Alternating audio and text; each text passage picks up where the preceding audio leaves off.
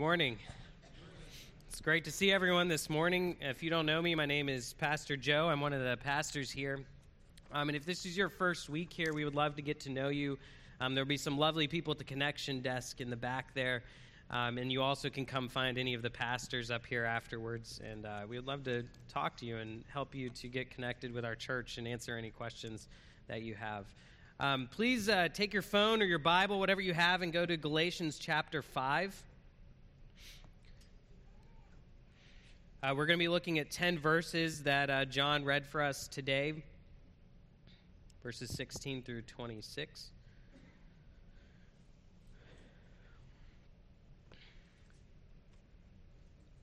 And I would just ask you to follow along in your Bibles as I go through this. I think it's easier to hear what God has for us when we're looking at the words, uh, not only what's on the screen, but the whole passage that we're looking at. And you can see that better in your Bible or on your phone.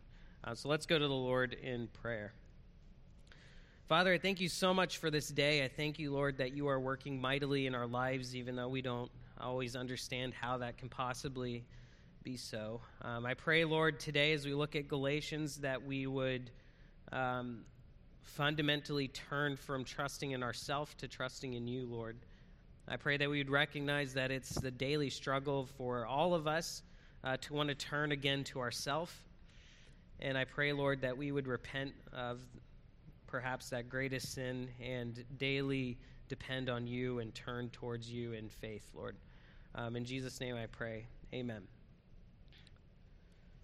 So, if I asked all of you to answer a question, how do you begin a right relationship with God? I'm pretty sure the answer would be universal. You begin a right relationship with God by putting your faith in the work of Jesus Christ on the cross for your, on your behalf. That's the gospel. But if I asked you another question, I think people might answer it very differently. After beginning a right relationship with God, how do you continue in a right relationship with God? After you begin, what is it that keeps you going in right fellowship with God as a Christian? And for some of you, you might say you need to read and pray. Some of you might say you don't do anything. You've been put in in the beginning, and I don't have to do anything. Some of you might say we need to keep separate from the world to stay in right relationship. Some of you might say obedience. Some of you might say holiness. You know, these are all kind of related. The thing is, the Galatian church, we've been in the book of Galatians, they were struggling with how to answer this question How do we continue in right relationship with God. Because what, what happened after Jesus came to the earth? At the beginning, you had a bunch of Jewish people becoming Christians. But as the gospel spread to these other areas, you had more and more Gentiles becoming Christians, people who were not Jewish by nationality. And what was happening in, in, the Galatian church is you had Gentile Christians who were being influenced by false teachers who were telling them in order to continue in a right relationship with God, you need to follow Jewish customs.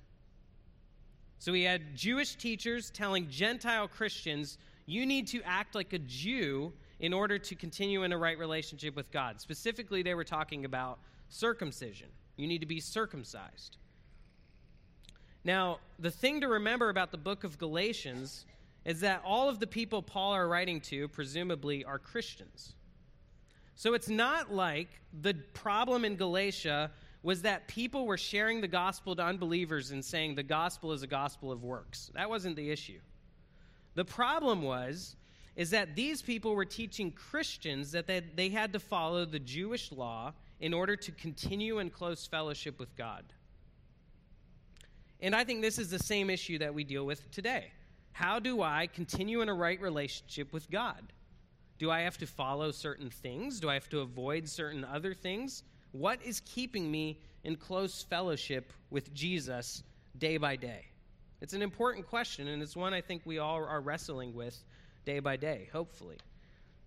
Now, the way that Paul answers this question, and the way that we should answer it today, is he does not say that the Galatian church needs to follow certain other rules. You don't need to be circumcised, but you need to follow other rules. What he actually says is that they must walk in the Spirit. This is Galatians 5:16. I say then walk in the Spirit, and you shall not fulfill the lusts of the flesh.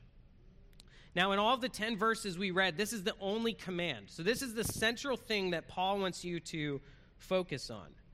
And the central theme of this passage and of, of my message today is to constantly bring us back to this point. Paul ultimately does not want us to focus on the fruit. He ultimately does not want us to focus on avoiding the flesh. He wants us to focus as Christians on walking in the Spirit. Paul's point is that for the Christian to stay in a healthy relationship with God, we must walk in the Spirit. Now, I want us to see, first of all, we're going to go back to Galatians chapter 3 to recognize that when Paul says walk in the Spirit here, this is a gospel reality. So I want us to help, I want us to understand what this means according to Galatians. If you look back in chapter 3, verses uh, 1 through 3, he says, as he is, you know, throughout the letter, angry at the Galatians, he says, O foolish Galatians, who has bewitched you that you should not obey the truth? before whose eyes Jesus Christ was clearly portrayed among you as crucified. So he's unhappy, and he says that the Galatians have been bewitched. So they have turned from the truth to another false reality. And this is what he says. Notice the question here Did you receive the Spirit by the works of the law or by the hearing of faith? Now, the question here is how did you begin in the Spirit? Now, if we understand our theology and what the Bible teaches, we realize that we receive the Spirit when we become Christians. When I become a Christian, the Holy Spirit indwells me. Paul is asking, how did that reality happen? How did you receive the Spirit? Did you receive the Spirit by works, or did you receive the Spirit by faith? And this is a rhetorical question to point out that we begin in the Spirit by faith. We didn't receive the Spirit by works, we received the Spirit by faith. And what he's asking these teachers is what has led you to think that continuing in the faith would be through any different power? Notice here that he says, Are you so foolish, having begun in the Spirit, are you now being made perfect by the flesh. So Paul is saying we begin in the Spirit by faith, we continue in the Spirit by faith. Dependence on God or faith is the same pathway. We begin as a Christian through faith, and we continue in right relationship with God, depending on the Spirit, continuing in the Spirit by faith. And so, what the false teachers were saying is that the gospel saves us and following the law sustains us. This is what they were teaching. The gospel saves us, but if I want to continue faithfully, I need to be circumcised.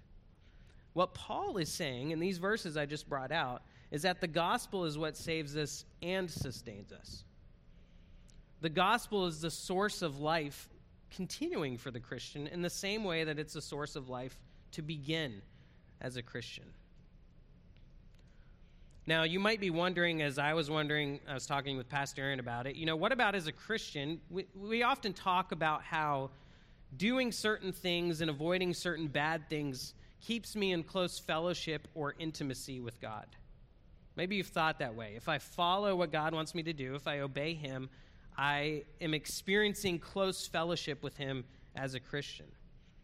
Now, there's an element of truth to that, but fundamentally, what Paul is teaching here is that walking in the Spirit as a Christian is what gives us that close fellowship, not the works, even as a Christian.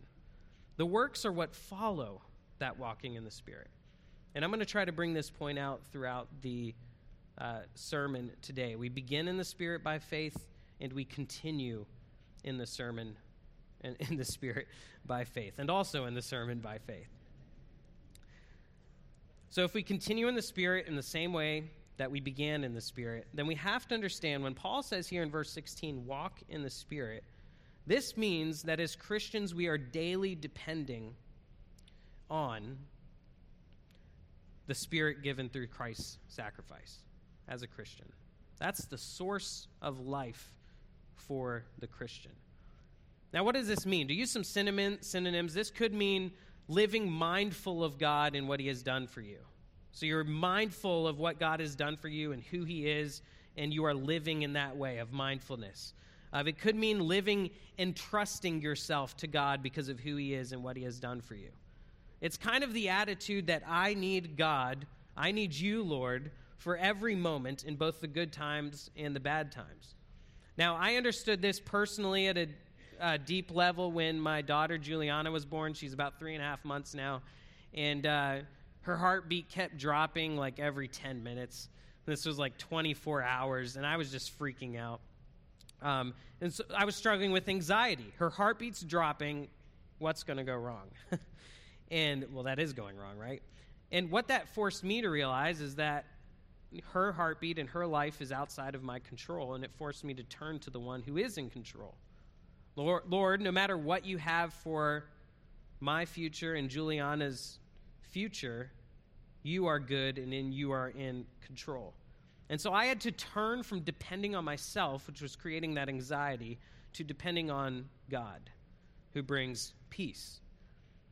Now, that's an example of something, uh, you know, difficult happening, which caused me to depend on God. But the truth that we see in Scripture is even when things are going well, we just as much need to depend on God. Salvation is dependence, walking is dependence. Being saved through faith and continuing is through faith. The faith that saves us is the faith that sustains us. And so when we're talking about what it means to walk in the Spirit, an easy way to think through it is walking in the Spirit is living in active dependence on God. And this is the solution for the Christian life that Paul wants us to see throughout this passage and really throughout the book, as we saw in chapter 3. Now, a couple terms here in this passage. When Paul says, walk in the Spirit and you shall not fulfill the lusts of the flesh, he's not talking about uh, just sexual lust here, but he's talking about desire in general. So, if you walk in the Spirit, you will not fulfill the desires of the flesh. And then you might ask, what does flesh mean? Flesh does not refer to your physical self, although some people would take it that way. I think that's a uh, heresy. Flesh refers to all of your sinful nature. This could be both inward things and physical things. And you see that if you look in the lists uh, further along in the passage uh, of sins, some of them are inward realities and some of them are outward realities. Like drunkenness is an outward reality, but idolatry is an inward reality, since most of us aren't, you know, bowing down to golden calves or anything uh, in 2023. So those are some of the terms that are important. Paul is commanding us, though, to live in active dependence on God. And this approach is contrary to the system of the false teachers, which required certain Jewish rules to be kept. And I want you just to consider if you are so careful and concerned that you have to follow certain laws for you to have a right relationship with God, it would have been shocking for Paul just to tell you, no, you don't need to follow those laws. You just need to walk in the Spirit. That was kind of a shocking turn of events. He's, he's telling them you don't need to follow those laws, you just need to walk in the Spirit. And you can imagine many of them probably were thinking, but, but what about, you know, this or that or whatever? And Paul's just saying, no, depend on God. And so we're going to look at today as we continue through this passage three keys or truths to keep us walking in the Spirit.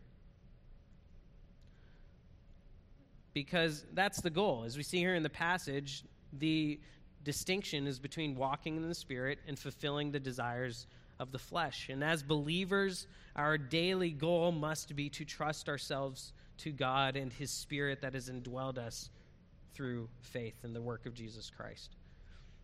So, three truths to keep us walking in the Spirit. Number one, we must fight because this is war. We must fight because this is war. Now, Paul is teaching here that peaceful coexistence between the Spirit and the works of the flesh is impossible. This, depending on the Spirit, walking in the Spirit, and fulfilling the lusts of the flesh are incompatible. Notice here that he says, If you walk in the Spirit, you shall not fulfill the lusts of the flesh.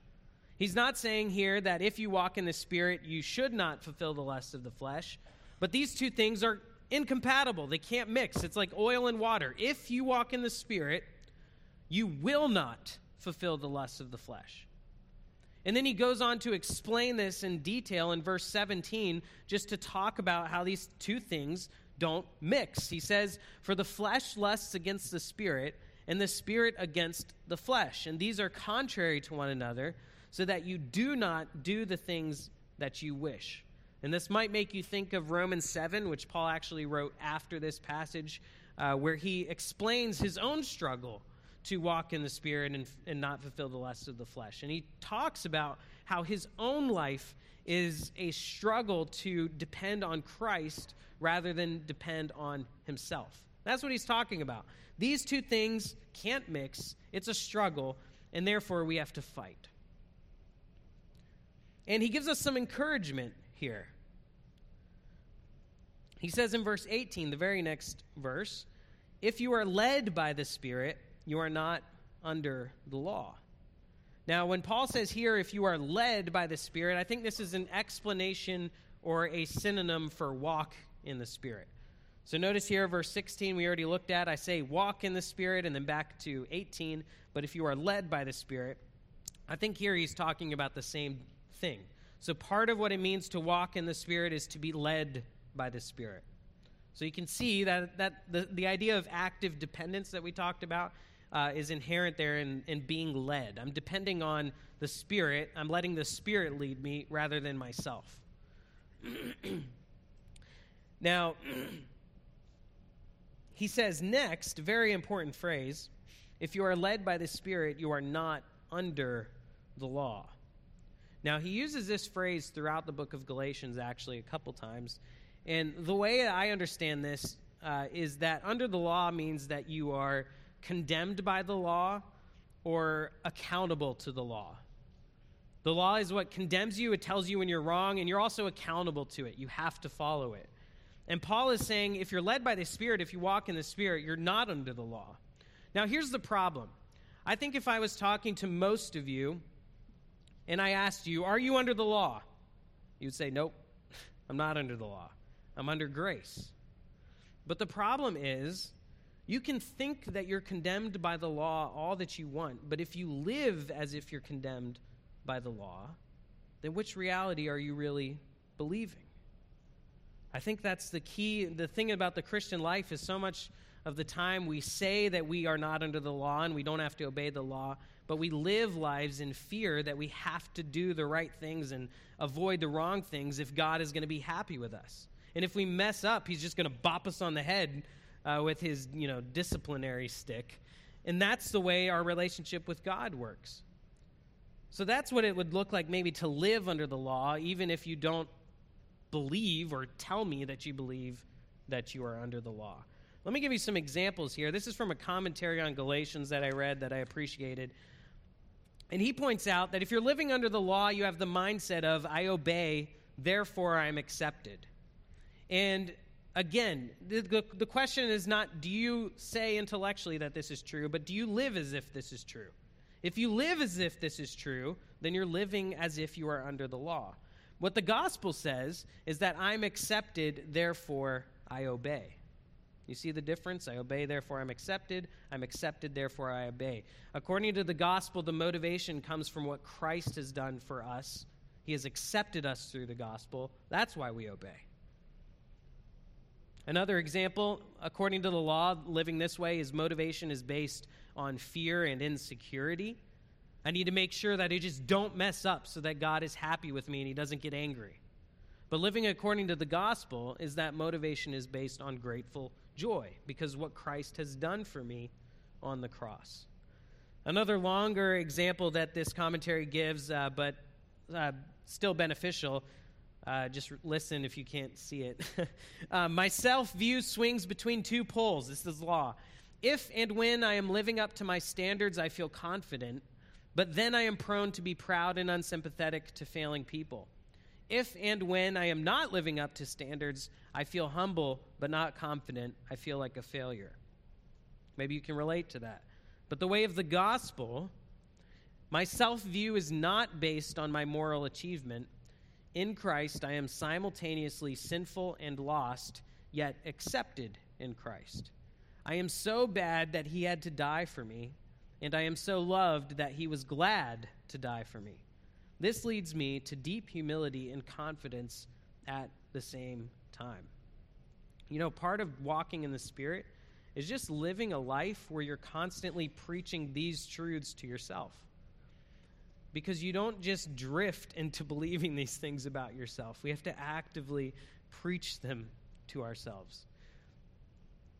And the reality is that anything that distracts us from depending daily on God is ultimately depending on ourselves and living as if we're under the law. Anything that distra- distracts us from active dependence on God.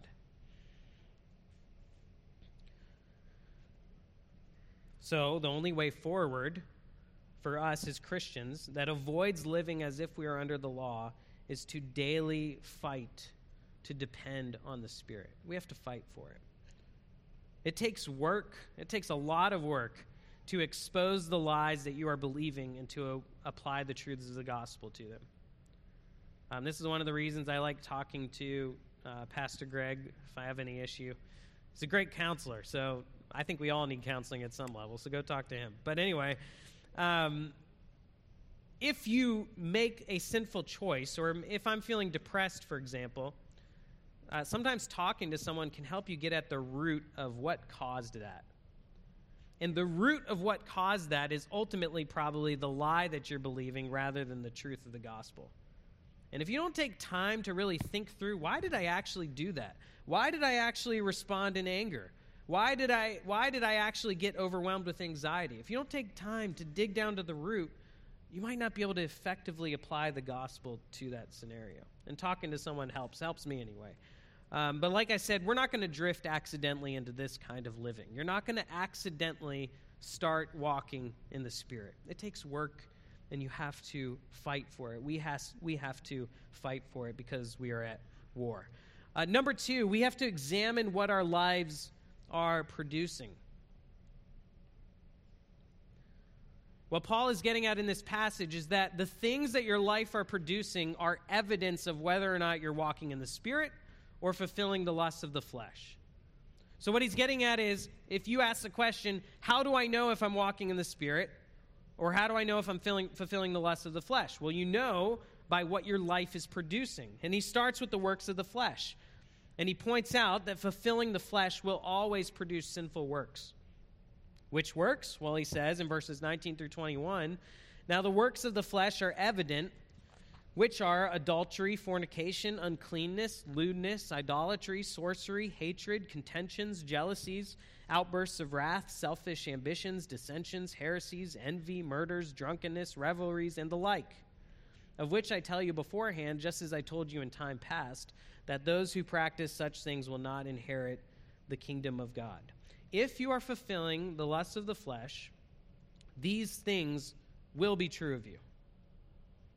It's not they might be true of you, they will be true of you. And so we have to re- ask the hard questions and wrestle with the evidence. What is our life producing? And I'm not going to spend time going through these for the sake of time, but that would be a helpful study. But also, part of the reason I'm not spending time going for these, through these is because that's not the focus of Paul. Paul's focus is for not for us to parse these individual sins. His focus for is to motivate us to live lives in active dependence, to walk on the Spirit. Now, a couple things about these, though. Uh, first off, some of these are easier to point out in your life. It's easier to know whether or not you are living in adultery, or outbursts of wrath, or murder, or drunkenness, even though that one is a little shakier sometimes. But these are easier to spot. If you are living with these sins, it's easy to tell. But most of these are actually difficult to pinpoint in your life idolatry. Uh, an example I've been thinking about is, you know, idolatry is when we worship anything ultimately rather than worshiping God. So I could take a good thing like sleep. I love sleep. I could be idolatrous in my use of sleep because I'm worshiping the sleep rather than using sleep to uh, worship God and, and to use it the way that He has given me. Now, the thing is, whether or not I am using sleep in an idolatrous way and you're using sleep in a God glorifying way, way, it could look exactly the same. If my father in law is glorifying God through sleep, he could be sleeping the same amount as me, the idol worshiper, is with sleep. It's hard to pinpoint idolatry in your life. And similarly, hatred, contentions, jealousies, selfish ambitions, dissensions, envy. And part of the reason these are hard to point out is because we're such good liars to ourselves and we delude ourselves and we justify whatever we choose to do. Uh, we, we're really good lawyers at making ourselves look good in the things that we decided to choose in our life. But I think the point here is that because these are internal matters of the heart, these are heart realities that are hard to change. Uh, they're nearly impossible to change because they're matters of your heart. How do you change your heart? And I think that's what Paul wants us to be overwhelmed with. How do I change my heart? It's easy to avoid adultery at one level, even though we fall into that. But how do I change these inward things of the heart? And the only way to change your heart is through trusting in the work of Jesus Christ as a Christian. That's what Paul wants you to feel here. I think he wants us to be overwhelmed with I can't change the motivation and the inward desires of my heart. I need Jesus. I need to walk in the Spirit. God is after your heart. He doesn't care as much if you are performing or not performing this or that external action. And that's why Paul uh, is just aghast at the false teachers who are trying to convince them that they must be circumcised in order to be right with God. And it's just not about the external action. And we want it to be about that because it's easier. It's easier just to make a rule and say, I'm going to not do this and I'm going to do this. But God is more concerned about where your heart is. And it's impossible to change your heart except from walking in the Spirit. Now, Paul gets serious here because you might ask, well, what's at stake? What if these things are true in my life? He says at the end there, those who practice such things will not inherit the kingdom of God.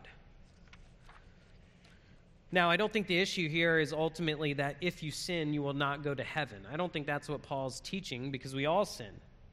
Uh, we all will probably commit some sin of idolatry today and worship one of God's gifts rather than the person who gave us the gift. But I think what he's talking about here is that Christians are called to holiness and must not be characterized by these works of the flesh. We must not be characterized by the works of the flesh. And so the issue is if you are not characterized by walking in the Spirit, but your life is more characterized by the flesh, there's no confidence that you will inherit eternal life. Not because the works is what makes you inherit eternal life, because, but because you're not trusting in Christ, which is what makes you inherit eternal life. So, evidence that your faith, these works of the flesh, are ultimately evidence that your faith is in yourself rather than in Christ. They're kind of a litmus test. Do I believe in myself or do I believe in Jesus? Am I living in trust of myself or am I living trusting Jesus? Again, the solution is not to live focusing on these works of the flesh, but to live focusing on walking in the Spirit. Now, Paul moves on, though, and he teaches us, he shows us that dependence on God produces fruit. But the fruit of the Spirit is love, joy, peace, long suffering, kindness, goodness, faithfulness, gentleness, self control. Against such, there is no law. Now, to beat a dead horse, the focus here is on the Spirit, not the fruit. Fruit is the evidence of the walk. It's the evidence that you're walking in the Spirit. Um, in the same way that you know an apple tree because it produces apples, a Christian is known because of the love, joy, peace, etc., that their life produces. Uh, this is very similar to John 13 34. This is one of my favorite verses. Uh, Jesus teaching us how our relationship with the world is supposed to look. He says, A new commandment I give to you that you love one another as I have loved you that you also love one another. By this, all will know that you are my disciples if you have love for one another. So, the love that people have for, that Christians have for one another is a sign that they are Christians. And it's kind of an apologetic. By this, all the world will know that you are of Christ because of the love that you have. So, same kind of thing here. Now, we could focus on the individual fruit, but we're not. Um, one of the things uh, Tim Keller points out in a book that he has, uh, I thought this was really good, just kind of an overview. He has paragraphs on all of this. But he says, looking at the fruit can teach us a lot about the Christian life. So you can understand by looking at fruit and the analogy of fruit that, number one, growth is gradual. It's not, it doesn't happen that one day just an apple just pops up on the apple tree and just poof, there it is, an apple. Uh, there it is, an orange. But fruit takes time to, you know, there's flowers and they're pollinated and the fruit grows slowly over time. And we should expect that in our life. We shouldn't, we shouldn't just expect all this fruit just to poof, pop in our life like a miracle. It takes time, it's gradual. We can also understand through this analogy that growth is inevitable. If you have a healthy tree, tree it's going to produce the fruit. That's what trees do. An apple tree doesn't have a choice. I'm not sure. Am I going to do apples or am I going to do oranges or am I going to do nothing? It doesn't have the choice. It's going to produce apples because it's an apple tree. Fruit's inevitable. Growth is inevitable. And as we've talking about, been talking about, uh, health is also internal. Um, it's the health of the tree that results in the good fruit, not a focus on the fruit itself. And it might surprise you, but I think that a focus on the individual fruit of the Spirit can be an approach of the law. And this is what I did when I first learned about the fruit of the Spirit. I said, okay, we have love, joy, peace, patience, kindness, goodness, so on and so forth. On Monday, I'm going to learn about love and I'm going to focus on love. And then Tuesday, I'm going to learn about joy and focus on joy. And that ultimately, I think, is an approach of the law. Why is that an approach of the law? It's missing the point. Because the goal and the way that we produce this fruit is not by focusing on fruit, on the works, but on focusing on by focusing on Christ. The fruit happens because we're walking in the Spirit, not because we're trying with all of our might to produce fruit in the Spirit.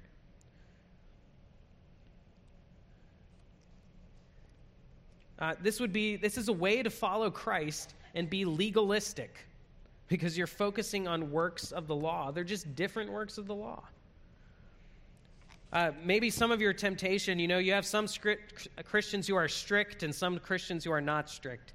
And for some of you who are not strict, you might be tempted to believe, well, just because I'm not following all those strict rules that those some Christians are following, uh, I'm good. But that can be just as legalistic of approach because ultimately you're trusting in the fact that you're not following the strict rules rather than trusting in Christ. And Paul's point throughout this whole passage, the reason he has one command in the whole passage is that walk in the Spirit. That is the way forward. Again, I hope when you're looking when you're looking at this list that you notice that Paul is not focused on actions here, but he's focused on internal desires of the heart. Uh, some people call these motivational systems. Rather being, than mo- being motivated by the flesh, you want to be motivated by the spirit. Um, and I hope you feel the difficulty of trying to change your motivations and your desires. Um, I know I've thought many times, I know I need to be more loving. I'm just not. I don't know how to get there. I know I need to be there. I'm just not there. Like, I just don't, my heart right now, I don't care. That's how I feel. And so, how do you change that? I think the only way we change that is by depending on Christ. And you might ask, how does depending on Christ actually produce fruit? And I think it's because if you're living a life marked by depending on God, by learning uh, who He is, and by applying who He is and what He has done to your life, you're going to become like Him. I think that's why how the fruit actually is produced in our life. Now, finally, here, Number three, we must walk in the power of the gospel. And this is really just what we've been talking about through the whole passage, but Paul emphasizes it at the end of the passage here, so we will emphasize it here. Um, he emphasizes in verse 24 the fact that we've been uh, freed from slavery to our sin nature. He says, And those who are Christ's have crucified the flesh with its passions and desires. So notice here the first part of the verse those who are Christ's. That's just another way to say those who are Christians. So those who are Christians, what is characterized of them? They have crucified the flesh with its passions and desires. So again, it's kind of like the the uh, foundational statement he makes in the beginning. If you walk in the fear, Spirit, you will not fulfill the lusts of the flesh. Similarly, if you are a Christian, if you are Christ's, you have crucified the flesh with its desires. Now, there's a sense in which Christ has done this for us. And this is why Paul says in verse 20 in chapter 2 I have been crucified with Christ. It's no longer I who live, but Christ lives in me. And the life which I now live in the flesh, I live by faith in the Son of God, who loved me and gave himself for me. So just a side note here when he says here which I the life which I now live in the flesh I live by faith. This is another synonym or explanation of walking in the spirit. I was saved by faith, I'm now living by faith. It's dependence on God, active dependence on God. But notice here that he's talking about something in the past. I have been crucified with Christ. But then in this verse, he talks about kind of, he emphasizes more uh, the way, what we do. Those who are Christ, Christians, have crucified the flesh with its passions and desires. So we have crucified the flesh. Now, this is encouraging to us because maybe you've heard the illustration that the Christian life is kind of like two dogs that are inside of you and they're warring against each other and, and they're hungry, and whichever dog you feed is the dog that's going to survive. So if you feed the spirit, the spirit is going to survive. If you feed the flesh, the flesh is going to survive. Now, I think this is actually an unbiblical analogy. The reason for that is because the flesh and the spirit are not equal and opposite powers warring inside of us. God has actually done a definitive work through, the, through Jesus Christ to destroy and defeat the work of the flesh. So, not, our, not only are we no longer under the power of the flesh, but we're also empowered by the Spirit to actually defeat it. And so it's not equal. The Spirit has won. We are new creations. Christ has changed us because of his work on the cross.